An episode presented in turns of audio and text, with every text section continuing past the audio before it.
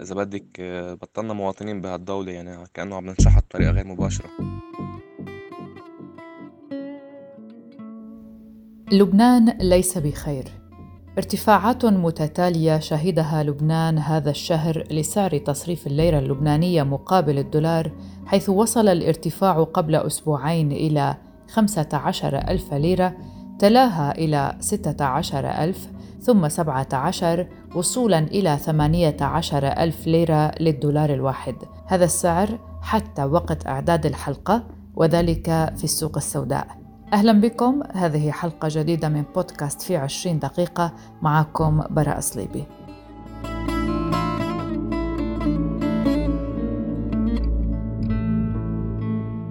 دكتور فيليب أبو زيد الإعلامي والأستاذ الجامعي في لبنان سيخبرنا بداية بالتفاصيل. لقد لامس سعر الصرف في لبنان للدولار الواحد سقف ال 18 ألف ليرة.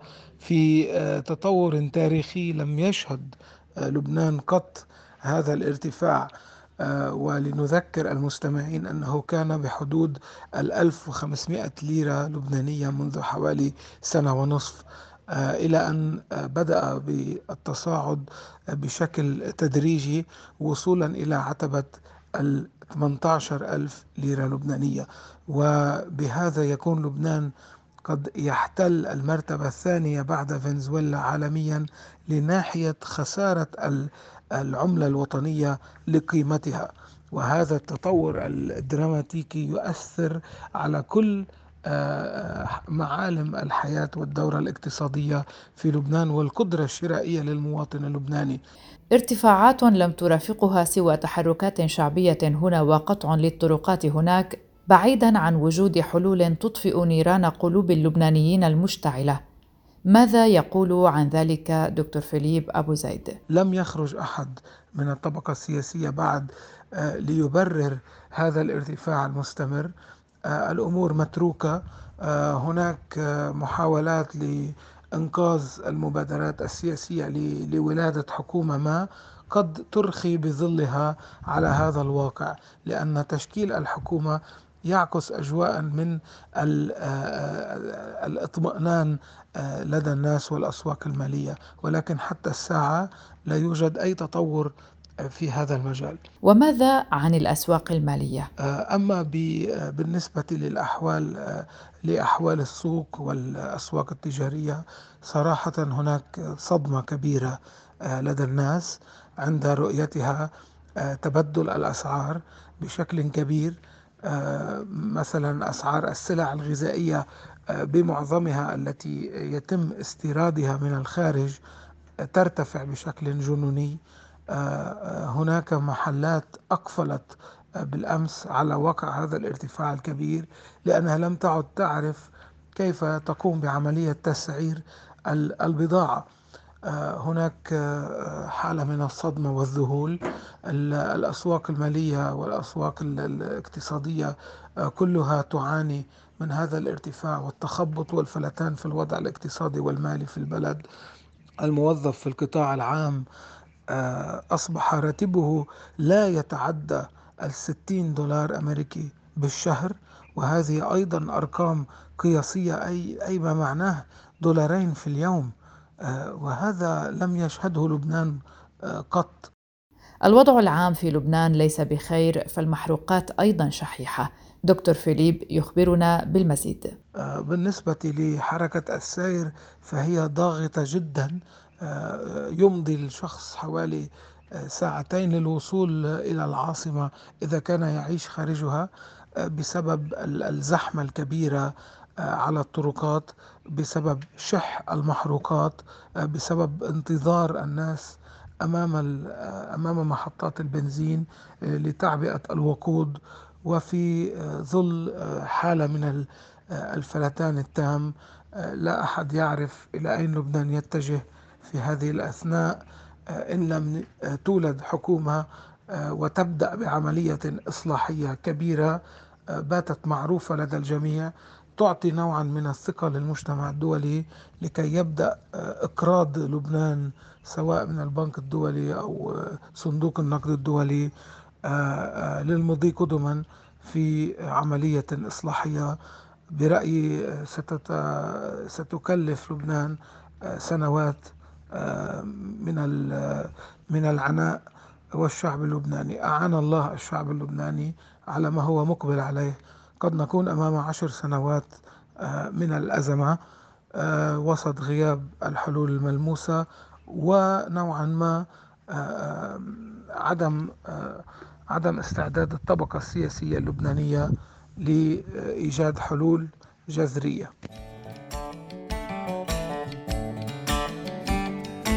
وعاد واسم لبنان ليس بخير إلى التصدر عبر صفحات التواصل الاجتماعي المحلية بعد أن عبر الناشطون عن سوء الأوضاع الاقتصادية والاجتماعية والسياسية التي تغرق فيها بلادهم منذ أكثر من عام. تزامن هذا الوسم في الأسبوع الماضي مع خروج عشرات المتظاهرين في منطقة المنكوبين في طرابلس شمال لبنان احتجاجا على تردي الأوضاع الاقتصادية في البلاد. وتداول النشطاء على منصات التواصل الاجتماعي. تداولوا مقاطع فيديو للوقفة الاحتجاجية. أظهرت صرخات المواطنين بسبب تفاقم الأزمات. كما تداول مغردون مقطعا أظهر قيام عدد من الشبان بتوقيف صهريج للوقود والاستيلاء على ما يحمله في ظل استمرار أزمة انقطاع الوقود في معظم المحطات. رصدنا لكم هنا بعض التفاعلات من المتفاعلين مع وسم لبنان ليس بخير ومع مقاطع فيديو الوقفات الاحتجاجية المنتشرة على الإنترنت. يفتحوا لنا الصيدليات ويفتحوا لنا الأدوية ما في دواء بالبيت. يعني أبونا حيموت له.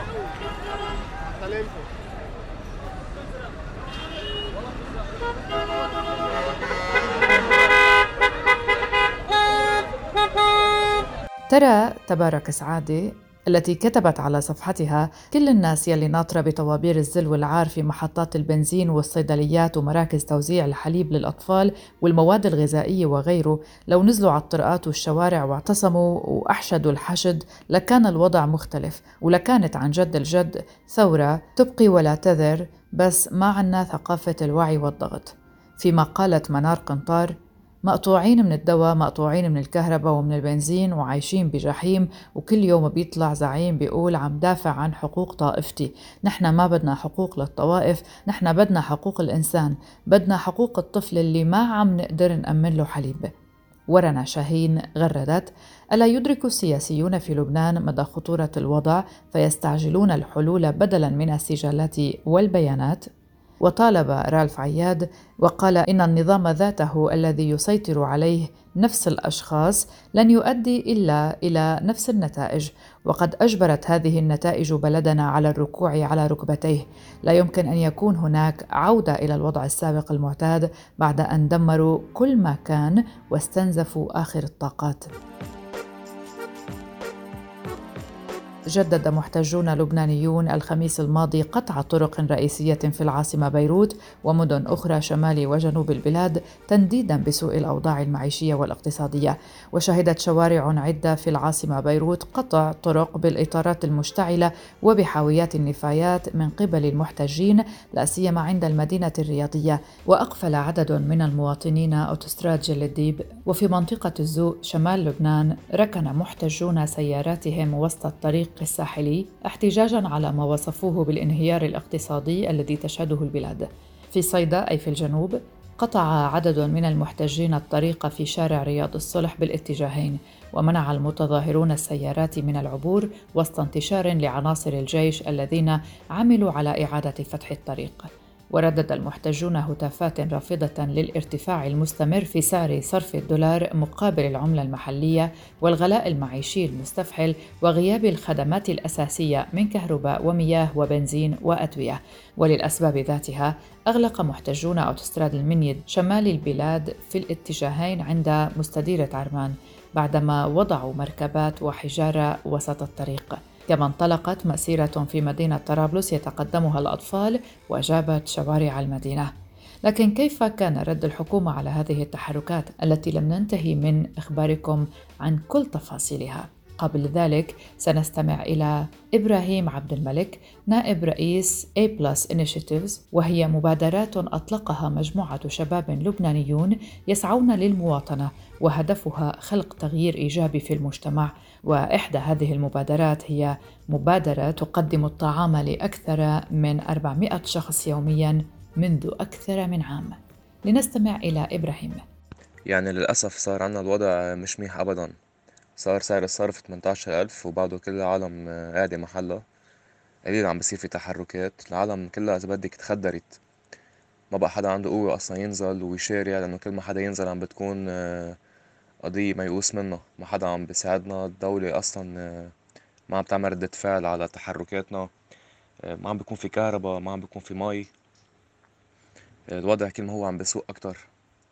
أدوية ما عم بيكون في بالصيدليات العالم عم بيكون عندها أمراض مزمنة ما عم فيها تأمن الدوا تبعها أكل وشرب ولاد صغار إذا بدهم يشربوا حليب ما عم بيكون في حليب بالسوق ما في حفاضات يعني كل ما هو الوضع جاي لورا والدولة بعدها ما عم تعمل أي ردة فعل. أي خطوة لتخلي الشعب يقول إنه رح يصير في تغيير رح يصير في تحسن. بس للأسف بعد ما في شي عم بيتغير و ما بعرف ما بعرف قد معقول ضل تصاعدية هالشغلة بس عم نضل نحن متأملين إنه بيجي وقت ويرجع يصير في تغيير مزبوط و... ويتحد الشعب إذا بدك كله لنعمل تغيير تغيير جذري لأنه هذا الوضع ما بينحمل بقى والمعيشة صارت كتير صعبة عنا بطلنا إذا بدك بطلنا مواطنين بهالدولة يعني كأنه عم ننشحط بطريقة غير مباشرة. كما ذكرت الاحتجاجات لم تنتهي في صيدا أقدم يوم السبت. عدد من سائقي الفانات على قطع الطريق تحت جسر الأول شمال صيدا حيث ركنوا فاناتهم وسط الطريق احتجاجا على تردي الأوضاع المعيشية والاقتصادية وارتفاع سعر الدولار والوقوف بالطوابير للحصول على البنزين. كذلك قطع محتجون عددا من الساحات والشوارع العامة في صيدا وعند ساحة النجمة فيما منع الجيش المحتجين من إقفال المدخل الشمالي لصيدا قرب جسر الأولي ووقع إشكال وتدافع بين شباب محتجين وعناصر من الجيش عند ساحة الشهداء في صيدا بعد محاولة الأخير فتح الطريق التي أغلقها المحتجون وقد أسفر الإشكال عن وقوع عدد من الجرحى بين صفوف المحتجين. نقل أحدهم إلى المستشفى لتلقي العلاج فيما تم توقيف ثلاثة منهم إثر عملية التدافع. في طرابلس شمالا قام عدد من المحتجين على الأوضاع الاقتصادية الصعبة باقتحام محل أبو صبحي لبيع الشاورما في محلة الجميزات في طرابلس حيث تصدى له عمال المحل الذي تعرض للتكسير على أيدي المحتجين وقد دفع ذلك بأمن المحل إلى إطلاق النار ما أدى إلى سقوط عدد من الجرحى وأفيد أن حالة أحدهم خطرة. وعلى الفور حضرت قوة من الجيش اللبناني وعملت على ضرب طوق أمني حول المحل الذي أقفل أبوابه. في محافظة عكار أقفلت العديد من المحال التجارية والسوبر ماركت في حلبا وعدد من البلدات العكارية بسبب عدم قدرة أصحابها على مواكبة الارتفاع المتزايد لسعر الدولار ولم يتمكنوا من التسعير بانتظار ثبات السعر. وقطع عدد من المحتجين طريق عام العبدة حلبا عند مفترق بلدة وادي الجاموس. وإلى ذلك عمد عدد من المحتجين إلى قطع الطريق في مدينة الميناء شارع بورسعيد بالحاويات. كذلك تجمع عدد من المحتجين إلى جانب ووسط المسلك الغربي لأوتوستراد زو مصبح مقابل كنيسة مار شربل إلا أن وحدات الجيش المنتشرة منعتهم من إقفال الأوتوستراد أمام حركة السير. وتجمع عدد من شبان حراكي النبطية وكفر الرمان عند دوار كفر الرمان احتجاجا أيضا على الأوضاع الصعبة وأقام المحتجون بإيقاف سياراتهم وسط المسرب المؤدي إلى منطقة الزهراني من النبطية الأمر الذي أدى إلى تعطل حركة السير. وامتدت الاحتجاجات من دوار كفر الرمان إلى مثلث حبوش النبطية إقليم التفاح تحت جسر حبوش. وفي السياق عينه أفادت غرفة التحكم المروري عن قطع السير على طريق مستديرة الجندولين باتجاه السفارة الكويتية. الطرق المقطوعة ضمن منطقة بيروت كانت ساحة الشهداء تقاطع برج الغزال باتجاه الحمراء. والطرق المقطوعة ضمن منطقة الشمال وزغرتا دوار أبو علي طرابلس البحصاص ساحة حلبة البالما. كما قطع السير على أوتستراد صيدا بيروت عند مفترق برجة بالاتجاهين وإلى ذلك أوردت الوكالة الوطنية أن المحتجين قطعوا طريق الجاموس في الضاحية الجنوبية ببعض الإطارات المشتعلة. واحتج أيضا مجموعة من المواطنين أمام مصرف لبنان في ظل إجراءات أمنية مشددة منددين بالسياسة المالية والاقتصادية المتبعة.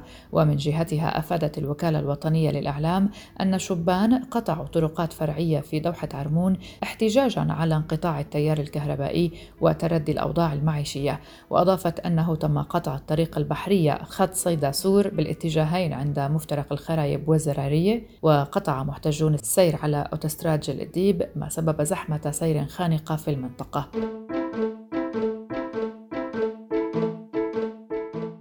كل ذلك والصرافون محميون بالرغم من العمل بمنصة صيرفة على سعر 12 ألف دولار لليرة وبالرغم من إعلان حاكم مصرف لبنان رياض سلامة تكثيف العمل لتلقي طلبات الاستيراد يوميا بدل من أسبوعيا فيما بلغ حجم بيع الدولارات إلى المستوردين من مصرف لبنان عبر المصارف الأسبوع الأول من يوليو حزيران 35 مليون دولار كل هذه العوامل كان يجب أن تدفع بسعر الصرف إلى التراجع مع ضخ ملايين جديدة في سوق ضيقة إلا أن استثمار ارتفاع سعر الصرف يؤكد أن السوق السوداء يتحكم بها مضاربون يتاجرون بدماء وحياة اللبنانيين. كما أن البيان الجديد لمصرف لبنان كشف وبالمستندات ما كان معلوما ولكن غير مثبت فسلط الضوء على واقع تحكم عدد من الصرافين بالسوق واستخدامها كمنصة لعمليات خارج الأطر التنظيمية. البيان الذي صدر عن المصرف المركزي مؤخرا هذا الشهر كشف وبوضوح أنه وبعد الاطلاع على المعلومات المسجلة من قبل الصرافين على منصة صيرفة تبين أن الأرقام لا تتطابق مع الواقع كما نص تعميم مصرف لبنان لمؤسسات الصيرفة والذي يجبر الصرافين على تسجيل كل عمليات البيع والشراء على المنصة وتبين متابعة المعلومات أن المبالغ المسجلة لا تتناسب مع حجم مؤسسات الصيرفة وتعتبر ضئيلة. وهي بالفعل لا تكفي لتسديد مصاريف شركات الصيرفة.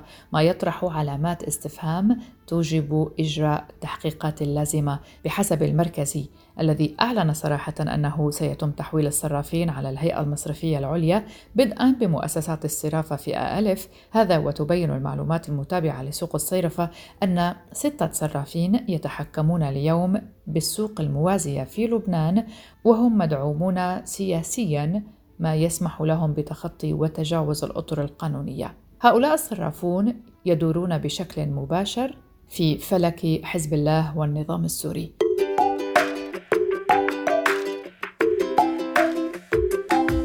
الاتحاد الأوروبي يقدم حلا للبنان لكن بشروط. في حلقة سابقة تحدثنا كيف يحاول الاتحاد الأوروبي أن يقدم حلولا إلى لبنان لكنه بنفس الوقت لا يثق برجالات السياسة والمسؤولين عن هذا لبنان. قال مسؤول السياسة الخارجية والأمن في الاتحاد الأوروبي جوزيف بوريل قال خلال زيارته الرسمية الأولى إلى لبنان في تصريح للصحفيين عقب لقائه الرئيس اللبناني ميشيل عون في قصر بعبدة في بيروت السبت التاسع عشر من يونيو حزيران وحده الاتفاق العاجل مع صندوق النقد الدولي سينقذ البلاد من الانهيار المالي وليس هناك مجال لهدر الوقت. وقال إن هناك مقترحات أوروبية بفرض عقوبات على قادة سياسيين لبنانيين مسؤولين عن الجمود السياسي معتبرا أن أزمة لبنان محلية. وسببها سوء الإدارة وليست خارجية أو بسبب وجود اللاجئين. وأضاف بأن لديهم الموارد والإرادة لتقديم المساعدة أكثر لكن من أجل أن يساعدوا يحتاجون إلى الإصلاحات. ولبنان يحتاج إصلاحات عاجلة والانتخابات يجب أن تجري في موعدها لتشكيل حكومة تنقذ البلاد من أزمتها. Is not a crisis coming from abroad. External factors. كما التقى بوريل في وقت لاحق مسؤولين آخرين من بينهم رئيس الحكومة المكلف سعد الحريري ورئيس مجلس النواب نبيه بري. وأضاف بوريل في تصريحات بعد محادثاته معهم إن البلد يواجه مشكلات مالية كبيرة ومن أجل حل الأزمة الاقتصادية فإنهم يحتاجون إلى حكومة. أي سفينة في خضم العاصفة بحاجة إلى قبطان وإلى فريق حتى يعمل النظام وإلا سيكون مصيرها الغرق. وتوجه إلى المسؤولين اللبنانيين بالقول إن الأزمة التي يواجهها لبنان هي أزمة محلية لم تأتي من الخارج بل إنها صناعة محلية. قمتم بها بأنفسكم وتداعياتها شديدة على المواطنين. هذه كانت حلقة من بودكاست في عشرين دقيقة. شاركتني في الإعداد صديقتي وزميلتي الصحفية يالا فهد. كنت معكم براء صليبي. شكرا لكم لحسن المتابعة. إلى اللقاء.